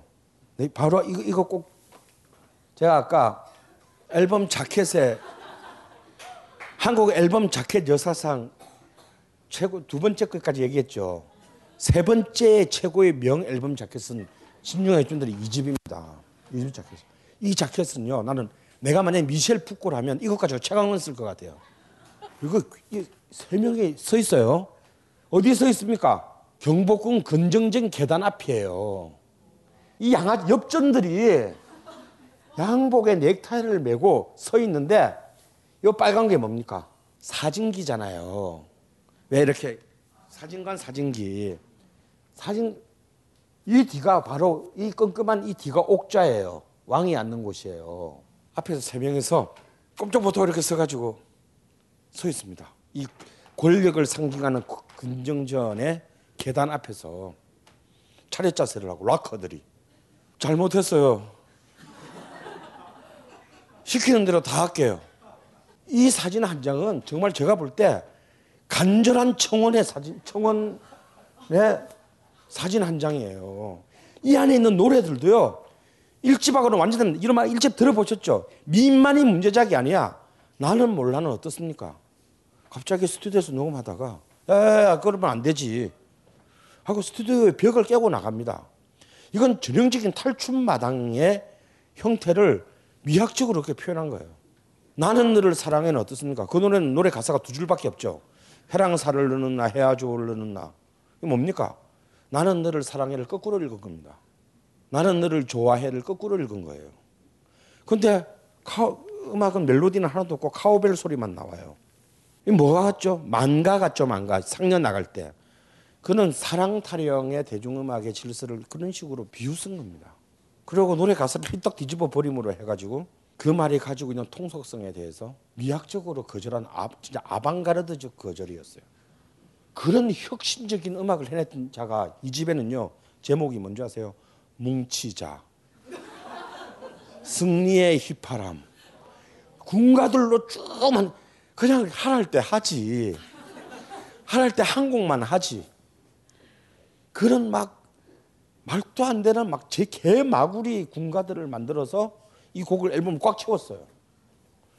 그리고 아름다운 강산 엽전들 버전까지 포함해가지고 착한 버전. 본래 아름다운 강산은요 fuck you입니다. 본래 오리지널 버전은요 이게 우리가 아는 그런 건전 가요가 아니에요. 완전 약해가지고 사이키델릭으로 도취해가는 음악이에요. 이거를 착한 건전가요 버전으로 바꿔서 집어넣고 밑으로 쫙 건전가요를 깔았어요. 이건 락커의 앨범이 아니에요. 이거는 마치 잡혀 들어가기 직전에 한번 살려주세요 하는 비명의 음반이었습니다. 그런데 이 간절한 청원을 제 상호강 정부는 거절합니다. 그리고 바로 이 앨범이 나온 지 3개월 뒤인 1975년 4월 달에 드디어 가요 규제 조치를 꺼냅니다. 가요 그래서 신중현의 모든 작품을 금지시킵니다. 모든 작품을. 와, 이유에 상관없이. 그리고 앞으로 할 것까지 다 금지시킵니다. 어느 정도로 어느 정도로 잔인했냐면 아 금지는 시켜도 밥은 먹고 살아야 될 거 아니야. 자 방송 안 돼, 음반 안 돼. 그러면 신중현이 이제 그때 밤무대에 서서 먹고 살았는데 최고의 나이트가 어디냐 명 지금도 명동 로얄 호텔 나이트였어요. 그때는 그때가 물이 제일 좋았습니다 거기가. 그래서 신중현이 거기 있었는데 그래서 신중현이 출연하는 날 그냥 중부 경찰서가 그 앞에 전부 불신 검문을 해. 호텔에 들어가는 애들 전부 다 힘을 좀 봅시다. 막 후레쉬로 얼굴 비추. 아니 그냥 언니랑 이렇게 들어가는데 그럼 누가 가? 그 얘기는 뭐야? 업소한테 제 출연시키지 마. 그런 식으로 해서 실제로 밥그릇을 뺏어버려. 신대철의 증언에 하면 자기 얘가 그때 국민학교 5학년인가 6학년 그랬는데 어느 정도냐면 밥에 진짜 끼니가 없을 정도로 집안이 아들만 아들 그세 명이잖아. 그러니까 아버지는 완전 정신적으로 멘붕 나고 그래도요. 그까지만 해도 괜찮아. 이 가요 규제 조치가 날 때요. 아, 요거 요 얘기는 하고 넘어야 돼. 아무리 늦어도. 제가 한국 음악사가 난 최고의 자켓 1위에 그에 바로 이 75년 2월 때라는 한대수의 2집 앨범입니다. 이 사람 사진 작가라 그랬잖아요. 여러분 고무신 들어보셨죠? 진짜 혁명적인 곡이에요. 근데 시간이 없어서 그 곡에 대한 생략. 그 곡이 실리는 판인데 이 앨범 자켓을 보세요. 철조망 위에 걸린 흰 고무신 두 개야. 멋지지 않습니까? 마치 분단에서 쪼개진 두 국가의 민족 같기도 하고 그러면서도 너무나 한국적이고 나는 이 사람이 사진 작가니까 직접 찍은 사진인데 최고의 사진이라는 생각이 들어요. 최고의 자켓 사진은. 근데 이 판은요 별 문제가 없었어요. 한 곡이 딱 걸려. 나그네 아니 정확히 말하면 자유의 길이라는 노래가 있었어요. A면 네 번째에. 이게 여기에 후렴구가 뭐냐면 쓰라린 자유의 길에 나는 지쳤다. 라는 가사가 세 번 나옵니다. 1절, 2절, 3절에. 근데 당연히 그 당시에 공연윤리심의위원회에선 이런 자유의 길 같은 소리 하고 있는 새끼야. 가사 바꿔. 가사 수정 지시가 내려서 바꿨습니다. 그래서 제목도 자유의 길에서 나그네 길로 바뀌고 쓰라린 나그네 길에 나는 지쳤다로 바뀌었어요. 바꿔서 녹음을 했어요. 그리고 이제 납본까지 통과해서 판을 찍었어요. 찍고 나서 보니까 이게 뭔가 문제가 있었던 겁니다. 뭐냐? 쓰라린 나그네 길에 나는 지쳤다. 쓰라린 나그네 길에 나는 지쳤다. 1, 2절은 다 바꾼데 3절은 그냥 쓰라린 자유의 길에 나는 지쳤다로 그냥 나온 겁니다. 그러니까 나쁜 검사는 놈도 1, 2절까지만 듣고 어, 다 바꿨네 하고 도장 찍고 준 거야. 근데 이건 아직도 모르겠어. 끝까지 3절은 어? 3절은 끝까지 본래 곡을 고수하려고 한대수가 그랬던 것인지 아니면 자기도 그냥 바꿔 부르다가 얼떨결에 그렇게 불러요. 그지 아무도 몰라. 판이 다 나가고 난 뒤에 그걸 사실을 알게 됐어요. 이 판을 낸 데는 신세기 음향이라는 곳이었는데 차관 개 난리가 났습니다. 전 판을 중앙정보부가 집들어서 막 풀려나간 판을 전판을 다 수거하고 마스터 테이프 압수하고 그래서 전부 남산 대공부실에서 다 때려 부셨어요. 그래서 이 판은 지금도 한 장에 100만 원이 넘어요. 왜냐하면 그 살육의 현장에서 살아남은 판이기 때문에 그 자유의 길 한 단어 때문에 이 판은 영구히 전곡 금지 및 마스터 테이프 소각 시켰어요. 한대수는 더 이상 이런 나라에서 살 수 없다 생각하고 다시 미국으로 가버렸습니다. 이런 폭행이 분석 행류가 일어나고 있을 때 그해 12월 달에는 마지막 기획을 합니다. 대마초 파동을 일으켜요. 그래서 신중현을 대마초 왕초로 만들어 버림으로써 완전히 애를 끝 끝에 끊어버려버려요. 그런데 놀라운 사실은요. 아까 내가 신중현이 대마초 피다가 그렇게 마시 가서 쓴 거를 쓴 대수로 실렸다 그랬잖아. 이 얘기는 뭔 얘기냐면 대마초를 피는 게 그 당시에 법적으로 불법이 아니었다라는 거예요. 대마 관리법은 76년에 76년 4월 달에야 국회에서 발의됩니다. 향정신성 의약품에 관한 법률은 79년도에나 법률화돼요. 그러면 그 전에는 1957년에 제정됐던 마약법밖에는 없었어요. 근데 마약법에서 마약으로 분류된 것은 양귀비, 아편, 코카 열매 세 가지였습니다. 그러니까 대마초를 핀다는 것은 법적으로 불법이 아니에요. 여러분 민주주의가 뭡니까? 제일 중요한 건 제형 법정주의예요. 그죠? 다음에 형벌 불소급의 원칙을 말해야 됩니다. 일단 잡아놓고 법을 만들었어요. 나쁜 새끼들이다. 근데 더 놀라운 거는 마치 페이올라 스캔들처럼 그때 대마초는 난 저도 아 이거 방송 아유 아 나는 공소시효 지났어. 저도 담배보다 대마초를 먼저 폈거든요. 아니 그러니까 그때는 그냥 다 폈어. 근데 페이올라 스캔들처럼 자 다 폈어 가수들도 다 폈는데 여기 청년 문화 쪽 음악 하는 애들 포크 뭐로 하는 애들 일로 다 와. 폈지 폈지 폈지. 다 출연 금지 시키고 활동 금지 시킵니다. 이게 바로 1975년 12월 30일 날 일어났던 대마초 파동이에요. 이들을 사회적으로 매장을 시켜버렸어요. 약쟁이로. 물론 76년, 77년에 가면요 다 풀어줘요. 말도 안 되니까 다 풀어 다시 활동합니다. 근데 박정희가 궁정동에서 김재규의 총에 맞아 죽을 때까지 끝까지 안 풀어준 사람이 두 명 있어요. 그 중에 한 명이 신중현이고 한 명이 조용필입니다. 조용필은 이때는 안 잡혔고 조용필은 사실 이때 이들이 다 청년 문화가 학살당하면서 제일 덕을 본 사람이 조용필이에요. 이제 드디어 왕정 복고가 시작돼요. 다 죽었잖아. 근데 조용필의 뽕짝곡인 돌아와요 부산항해가 76년 봄부터 밀리언셀러를 기록하면서 트로트가 다시 복귀했어요. 그리고 조용필 락커죠. 락 밴드 출신의 트로트 가수들이 이때 70년대 후반기를 휩씁니다. 윤수일의 윤수일의 사랑만은 않겠어요. 검은나비와 히식스 출신의 최헌의 오동잎 그리고 조승우의 아버지로 지금은 두 유명한 메신저스의 베이스를 쳤던 조경수의 뭐 아니야 이거 다 트로트 곡이에요. 이런 곡들이 락 밴드 출신의 다시 말해 청년 문화 출신의 이른바 전향 사상 전향자들이 트로트 곡으로 이제 메이저 스타가 되는데 제일 최고의 조명을 받은 사람이 조용필인데 조용필이 77년도 대마초 2차 파동에 걸려요. 그러니까 이거는 괘씸죄가 적용한 거야. 아니 이 새끼들이 다 보내고 니들 다 키워줬는데 너까지 폈니? 그래서 끝까지 안 풀어줬어요. 근데 조용필은 79년도에 다시 복귀 됐을 때 그때 나이가 제가 서른이었습니다.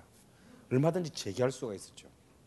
그러나 신중현은 이미 40이 넘어간 음악적으로 그다음에 정신적으로 너무 박살났기 때문에 다시는 재기의 기회를 얻지 못했어요.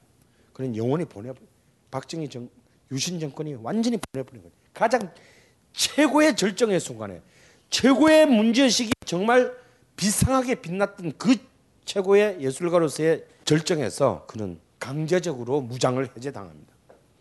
촌스러운 재킷을 보세요. 여러분이 앞에서 보았던 그 정말 상상력 뛰어난 자켓에서 다시 이미자의 시대로 예? 돌아갔습니다. 오늘 받자마자 한 봉 희석해서 애인 주고 한 봉 희석해서 제가 마셨는데 반 정도 마셨더니 속에서 불길이 올라오더라고요. 저는 눈치유 목적으로 구입했습니다. 보름간 시음한 결과 눈이 상당히 좋아진 듯합니다. 몸 안에 정화 작용이 일어난다는 느낌 그리고 자율신경계가 강화된다는 느낌을 받습니다. 숙취가 없어졌습니다. 그리고 아침마다 화장실 사용 시간이 훨씬 짧아졌습니다. 한 방에 쏙 이라는 느낌? 이상은 평산네이처 아로니아진에 대한 딴지일보 회원분들의 후기였습니다. 평산 네이처 아로니아 진 40% 특별 할인 오직 딴지 마켓에서만 독점으로 진행됩니다. 다이어트, 피부 미용, 변비 해소, 두피 관리. 이 밖에도 많은 효능이 있지만 짧은 광고에서 탄산수의 모든 효능을 일일이 다 열거하기는 어렵습니다. 결국 탄산수 제조기의 품질과 가격입니다. 주식회사 사이들은 한국식약청에 정식 인증된 탄산수 제조기 소다 스파클 정품을 오직 딴지 마켓에서만 충격적 최저가로 판매합니다. 강력한 성능, 압도적 최저가의 소다 스파클이 딴지스를 후원합니다. 이렇게 해서 이 유신의 어둠의 시대에 유일한 숨통을 터주었던 것은 77년부터 시작된 대학 가요제였어요.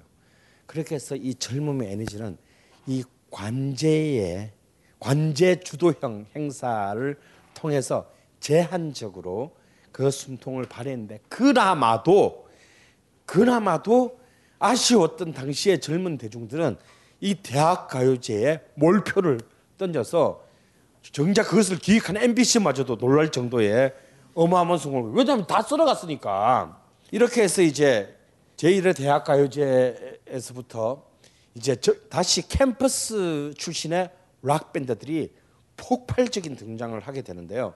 거기에 대해서는 뭐, 뭐 김수철을 위시한 이 수많은 뭐 구창모 송 다음에 그 뭐지 그 저기 배철수 뭐 등등등 이 모든 사람이 다 있대.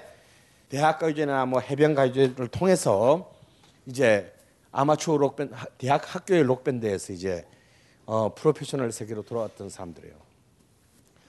신중현이 프로페셔널로서 프로 프로페셔널 출신으로 한국 록 음악에 새로운 지평을 열었다면 그 신중현의 바통을 받아서 70대 후반에 암흑기를 관통한 단 하나의 밴드가 있다면 77년 산울림입니다.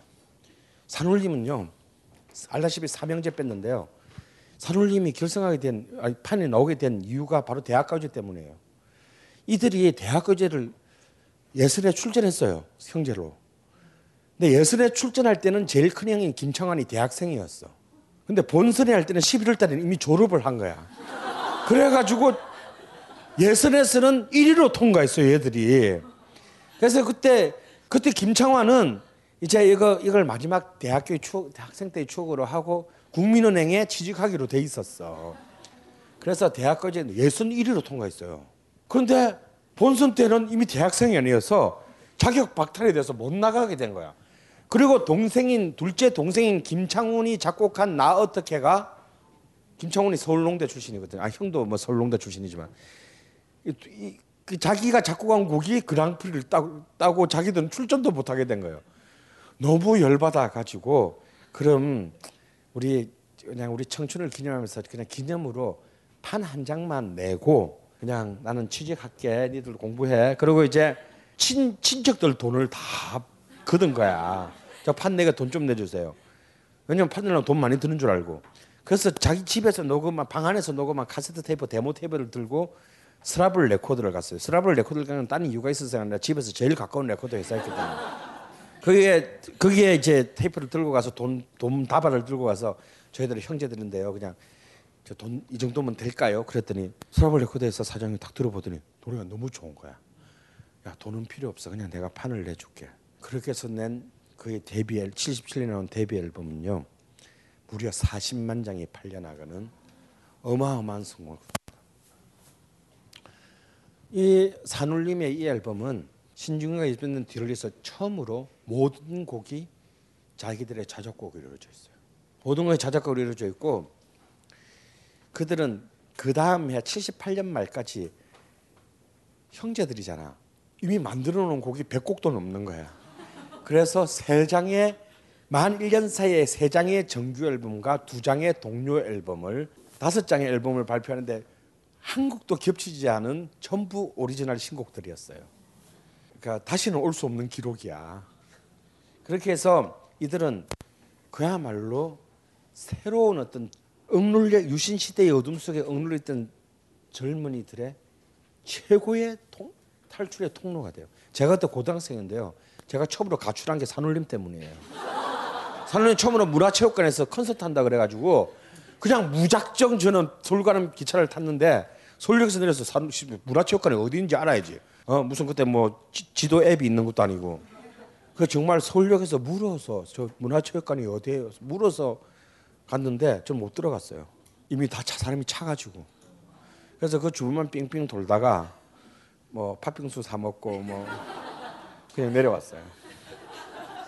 어, 전형적인 촌놈의 모습 모습을. 그 그때 내가 내 생각에도 이상해. 내가 교복을 왜 입고 갔는지 모르겠어. 왜 가출을 하면서도 마지막 자존심 뭐 이런 거 있잖아. 이렇게 해서 70년대는 끝났지만 드디어 한국의 10대가 주체로 등장하는 것은 드디어 제5공화국 80년대예요. 근데 한국의 10대 문화는 미국과는 달리 하이틴 여고생들에 의해서 시작됐어요. 이 하이틴 여고생들의 10대 문화가 시작될 수 있었던 것은 바로 80년대가 처음으로 우리가 삼저 호황에 의한 중산층의 출현이 됐다는 것 때문이에요. 그리고 처음으로 이들이 드디어 자신의 문화적 컨텐츠를 소비할 수 있는 돈이 생겼다는 용돈이 생겼다는 70년대만 해도 용돈이라는 개념이 없었어요. 그래서 드디어 이들은 이제 워크맨이라는 자기들만의 왜냐면 TV는 채널권이 자기한테 없잖아. 근데 소프트웨어 드디어 자기들만의 문화를 소비할 수 있는 하드 문화적인 하드웨어를 가지게 된 거예요. 근데 이 하이틴 그렇지만 처음으로 이들이 드디어 시장을 장악하게 되지만 이들의 사고 방식은 여전히 불행하게도 가부장 유교적 가부장주의 속에 구금돼 있었어요. 그래서 이 80년대 초반에 한국의 10대 하이틴 여고생들은 레스, 유일한 통로는 순정 만화적인 상상력이었어요.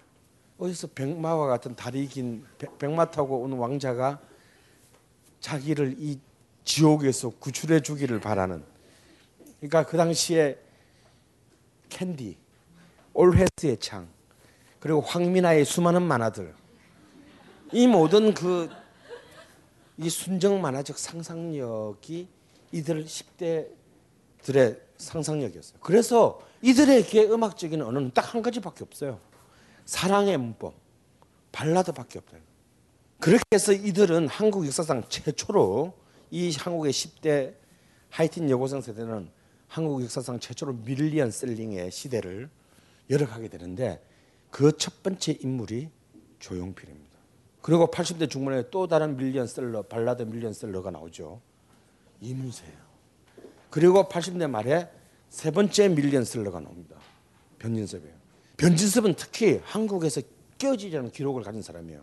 우리가 지금 보기엔 진짜 우, 졸라 우습게 됐지만 나가수에서도 존나 쪽팔리고 그랬지만 변진섭은 한국 음악사상 처음으로 데뷔 앨범과 두 번째 앨범을 연속으로 밀리언셀러를 기록한 최초의 가수가 됩니다. 이들이 80년대에 밀리언셀러의 문화를 만들게 되는데 이 세 명의 공통점이 있어요. 남자라는 것, 발라드 가수라는 것. 물론 조용필은 또 그 말고도 많은 이제 락커로서의 모습을 보였지만 그리고 셋 다 비주얼이 영 아니라는 것. 이게 제일 중요해.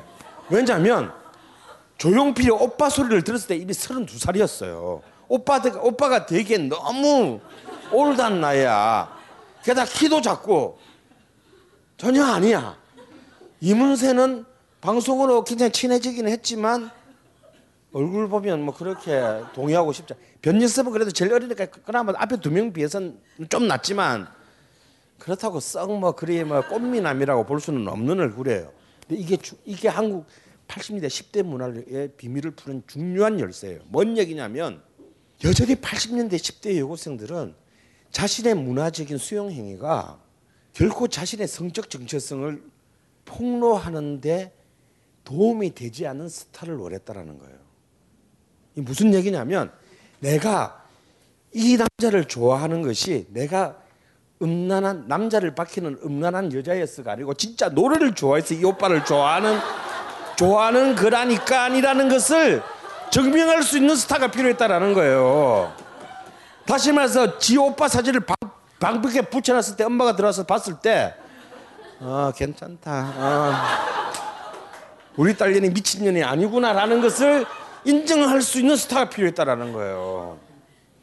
80년대에 젊은 아이돌 스타가 없었을 것 같아요. 박예선, 김승진 있었어요. 얘들 다 성공을 거두지 못합니다. 왜? 이들을 좋아했다간 이들을 좋아했다간 나는 가족에서부터 도덕적 낙인이 찍힐 것이기 때문에 벌써부터 남자나 밝히는 아주 호로 잡년이 될 것이기 때문에 그것을 증명시켜줄 스타가 필요했던 거예요. 이거는 이, 이 발라드 스타의 밀리언 셀링은 굉장히 80년대 10, 80년대 10대 여성 수용자들의 굉장히 왜곡된 어떤 심리적 상태를 굉장히 반영하고 있어요. 아니 80년대 10대라고 이쁜 남자나 잘생긴 남자 안 좋아했겠어요? 그럼에도 불구하고 그걸 은폐 은폐해야 돼. 그래야 내가 살아남아. 그래서 바로 이 허위 의식을 88년 올림픽 이후에 등장한 포스트 88 세대가 이 허위 의식, 이 새로운 10대 세대가 나중에 우리가 X 세대라고 부르게 되죠. 이 세대가 바로 앞 선배 10대 세대의 허위 의식을 기만을 폐기합니다. 야, 그냥 좋으면 좋다 해라. 그냥 좋으면 좋다 해라니까. 그하고 뭐 헛소리들 하지 말고 입에 소리 하지 말자. 이 새로운 세대로 넘어가는 분기점을 형성하는 노래가 89년에 최고로 많이 팔리는 노래가 돼요. 바로 변진섭의 이 집에 실린 희망상이라는 노래입니다. 여러분 희망상을 한번 보세요. 희망상은 노영심의 데뷔작입니다. 그 전에 비련의 비련 80년대 초반에 조용필의 비련을 보면 무슨 말인지 하나도 몰라. 기도하는 사랑의 손길로 떨리는 그대를 안고 포옹하는 가슴과 가슴이 전하는 사랑의 손길. 뭐 여기까지는 그렇다 쳐. 돌고 도는 시련의 바람 속에서 이별하는 시련의 돌을 던지네. 아 눈물은 뒷밤에 흐르고 뭐 어쩌고 저쩌고 용서하고 밀리는 파도를 물새에게 물어보리라. 이게 말이 돼요. 그러니까 전체적으로 보면 뭐 그럴듯하긴 한데 구체적으로 보면 말이 하나도 안 돼. 왜 용서를 해달라는 건지, 어? 왜 밀리는 파도를 용서를 해달라는 거야? 그리고 그걸 왜 또 물새한테 물어봐? 말이 안 되잖아 하나도. 그냥 그래도 우리는 아 제목이 비련이니까 왠지 슬픈 것 같아. 굉장히 관념적 상상력. 굉장히 사랑은 원래 다 관념적이야. 그리고 굉장히 또 허위의식자 그 전에 얼굴이 예쁘다고 여자냐 마음이 예뻐야 정말 여자지 이런 거 씨발 다 이쁜 여자들 좋아하면서 다 좋아하면서 얼굴이 예쁘다고 여자가 아니래 마음이 예뻐야 되는데 씨발 그 마음이 예쁘게 눈에 보여? 이것이 희망상에 와서 수십 년 동안 한국을 지배해 왔던 이 사랑의 이데올로기가 희망상에서 여지없이 무너집니다. 이제는 그런 여자가 아니야. 청바지가 잘 어울리는 여자. 웃을 때 목젖이 보이는 여자예요. 그리고 김치 볶음밥을 잘 만드는 여자예요. 그리고 뚱뚱해도 다리가 예뻐서 짧은 치마가 잘 어울리. 바라는 것도 더럽게 많아. 근데 근데 이 바라는 것들이 굉장히 뭐다? 구체적이야. 그리고 비주얼적이에요. 눈에 보여야 되는 거예요. 그래서 더 이상 운문의 시대에서 산문의 시대로 넘어가요. 그리고 이제 메시지 그 허위의 식으로 가득한 메시지의 시대에서 이미지의 시대로 넘어갑니다. 그리고 이제 더 이상 추상적인 관념 이제 이런 가사들은 사라져. 그리고 구체적인 일상성으로 갑니다. 이들 세대가 이 포스트 88 세대가 드디어 랩을 수용하게 되는 것은 너무나 당연한 거예요. 이제는 짧은 시적인 운문의 표현으로는 나의 이 복잡하고 다양한 욕망을 표현할 수가 없는 겁니다. 드디어 이제 산문의 시대가 필요합니다. 이렇게 해서 드디어 포스트 88 세대 다시 말해서 걸음마를 시작할 때부터 컬러 TV를 보고 자랐던 바로 이 새로운 세대에 의해서 한국의 10대 문화는 마지막으로 완성돼요. 그리고 이들 세대에 의한 한국 대중문화의 주도는 결국 이제 그 이후에 이른바 K-팝 한류라는 새로운 어떤 웨이브를 만들어내게 됩니다. 한국의 세대 혁명은 미국과는 근원적으로는 동일하지만 이런 굉장히 독자적인 경로를 가지고 진행되었어요. 굉장히 정치적이며 경제적이고 굉장히 문화적인 어떤 그런 수많은 요인에 의해 결정되었습니다. 우리는 그 위에서 지금 21세기의 새로운 어떤 문화의 질서와 규범을 가지게 된 것입니다. 오늘은 진짜 일찍 끝내려고 했는데 어, 굉장히 늦게 끝났군요. 다음 시간에는 제 시간에 끝나도록 하겠습니다. 감사합니다.